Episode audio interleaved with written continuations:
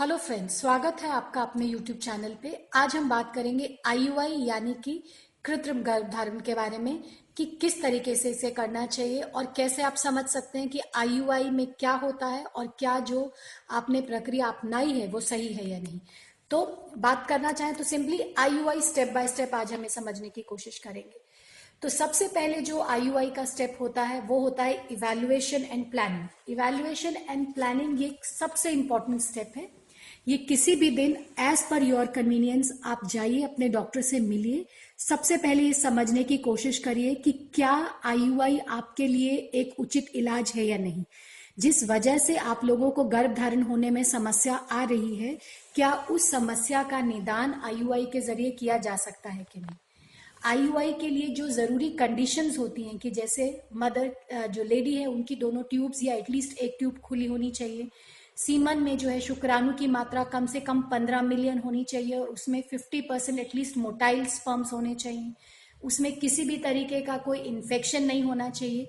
और भी वो सभी मापदंड जिनके ज़रिए आईयूआई का सक्सेस रेट तय किया जाता है, क्या आप उनमें खरे उतर रहे हैं कि या नहीं?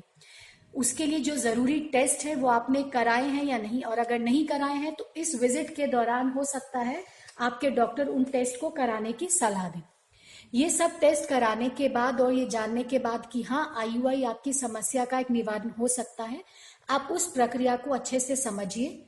जानने की कोशिश करिए कि आईयूआई कब स्टार्ट होता है। उसमें कितनी बार आपको हॉस्पिटल आना जाना पड़ेगा, कितना उसमें एक्सपेंसेस रहेगा, ताकि ये सब जानने के बाद आप उस प्रक्रिया को अच्छे से कर सके, अपने स्केड्यूल को अच्छे से एडजस्ट कर सके और एकदम स्ट्रेस फ्री होकर के रिलैक्स होकर के आप आईयूआई को कंप्लीट कर सकते हैं।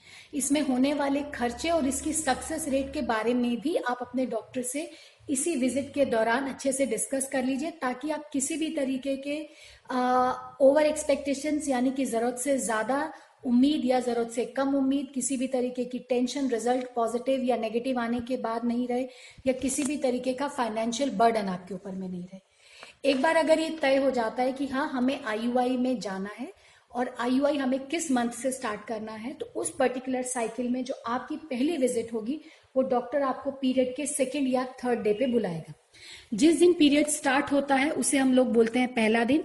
तो पहली विज़िट जो होगी आईयूआई के दौरान, वो होती है पीरियड के सेकेंड या थर्ड डे पे।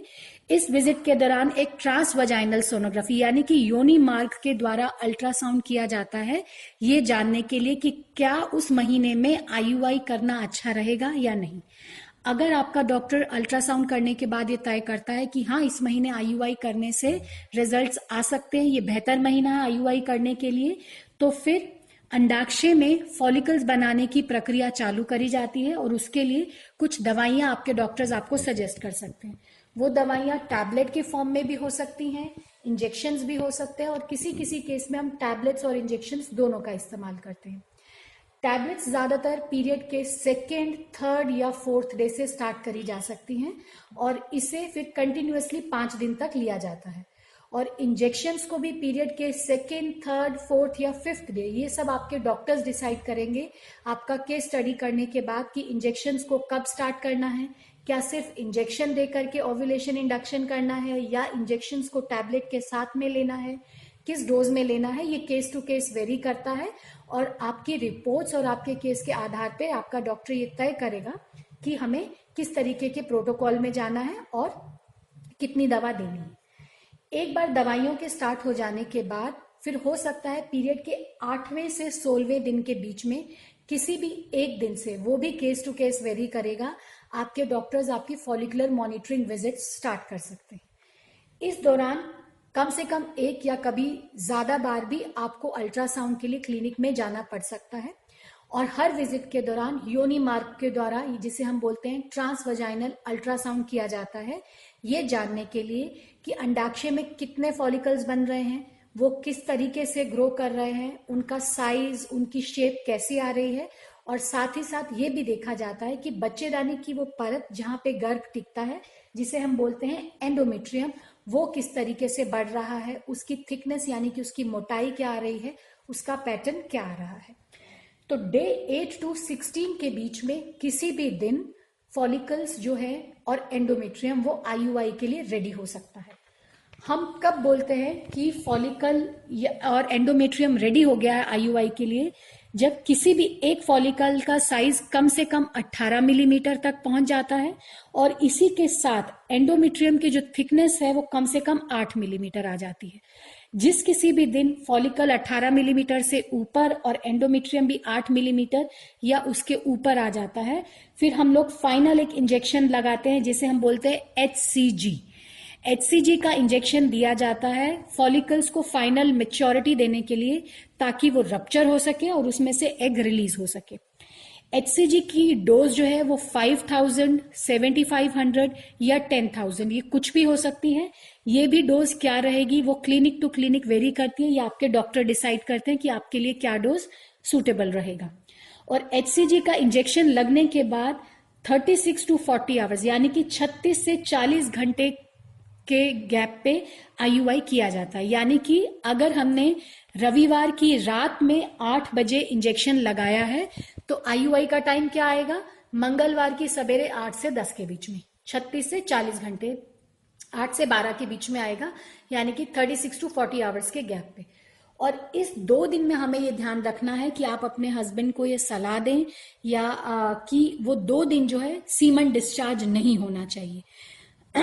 और 36 टू 40 आवर्स में आप एक्यूरेट टाइमिंग पे जो भी टाइम आपको आपके डॉक्टर और क्लिनिक ने प्रिस्क्राइब किया है हस्बैंड वाइफ दोनों को क्लिनिक में पहुँचना ज़रूरी होता है।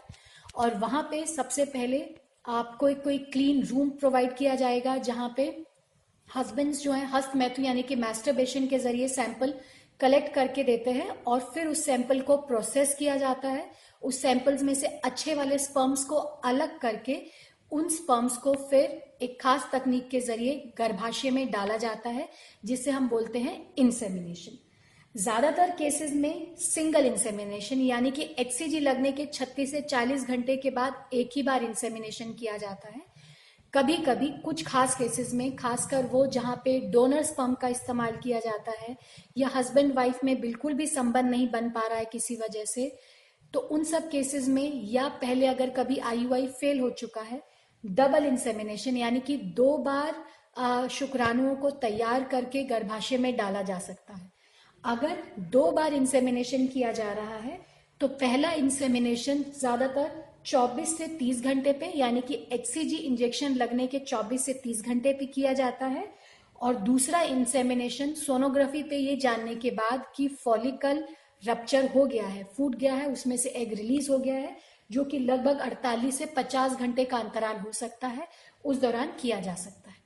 इंसेमिनेशन की प्रक्रिया बिल्कुल पेनलेस प्रक्रिया होती है। इस दौरान कब 90-95 परसेंट केसेस में किसी भी तरीके की कोई तकलीफ़ नहीं होती है। अगर प्रक्रिया को अच्छे से किया जाता है तो।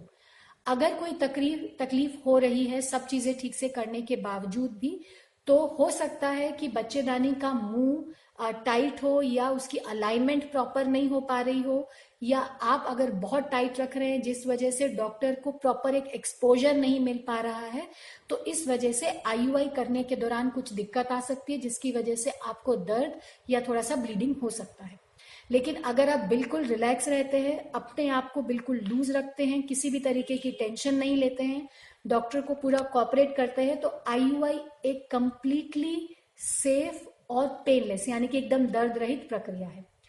आईयूआई हो जाने के बाद अगले कुछ 12-15 दिन तक आपको कुछ टैबलेट्स का इस्तेमाल करने की सलाह दी जा सकती है। ये टैबलेट्स दी जाती हैं कि प्रेगनेंसी रुकने की संभावना बढ़ जाए। ये 12 से 15 दिन इस्तेमाल करने के बाद फिर आप घर में ही यूरिन में प्रेगनेंसी टेस्ट करके ये जान सकते हैं कि आईयूआई में हमें कामयाबी मिली या नहीं। तो आज हमने जाना कि किस तरीके से आईयूआई को हम स्टेप बाय स्टेप कर सकते हैं। ये एक बहुत ही सिंपल प्रक्रिया है। बस ज़रूरत है एक सही डिसीज़न लेने की, ये समझने की कि क्या आईयूआई आपके लिए उचित है या नहीं। और अगर ये समझ लिया है कि हाँ हमारे लिए उचित इलाज है तो उसे प्रॉपरली अगर एग्जीक्यूट किया जाता है तो आईयूआई एक सिंपल इफ़ेक्टिव और सेफ़ प्रक्रिया है। इसके अलावा भी अगर आपके कोई सवाल या कुछ आपके डाउट्स हैं तो आप उसको हमें प्लीज़ कमेंट्स करिए। लेकिन कमेंट करते टाइम या सवाल पूछते टाइम इस बात का ध्यान रखिएगा कि कुछ चीज़ें ऐसी होती हैं जिन्हें सोशल मीडिया पे आंसर करना पॉसिबल नहीं होता है क्योंकि वो इंडिविजुअलाइज है। उसके लिए आपको अपने लोकल डॉक्टर से मिल करके ही उनका आ, आ, समस्या का निदान करना पड़ेगा। अगर आप मेरे से बात करना चाहते हैं या हम तक कुछ रिपोर्ट्स पहुंचाना चाहते हैं तो लाइब्रेट ऐप को आप डाउनलोड करके उसमें अगर आप हम तक पहुँचेंगे, मेरा नाम डालेंगे डॉक्टर नीरज पहला जानी का तो आप अपनी रिपोर्ट्स भी हमसे हम तक पहुँचा सकते हैं और अपने केस को भी हमारे साथ डिस्कस कर सकते हैं। Thank you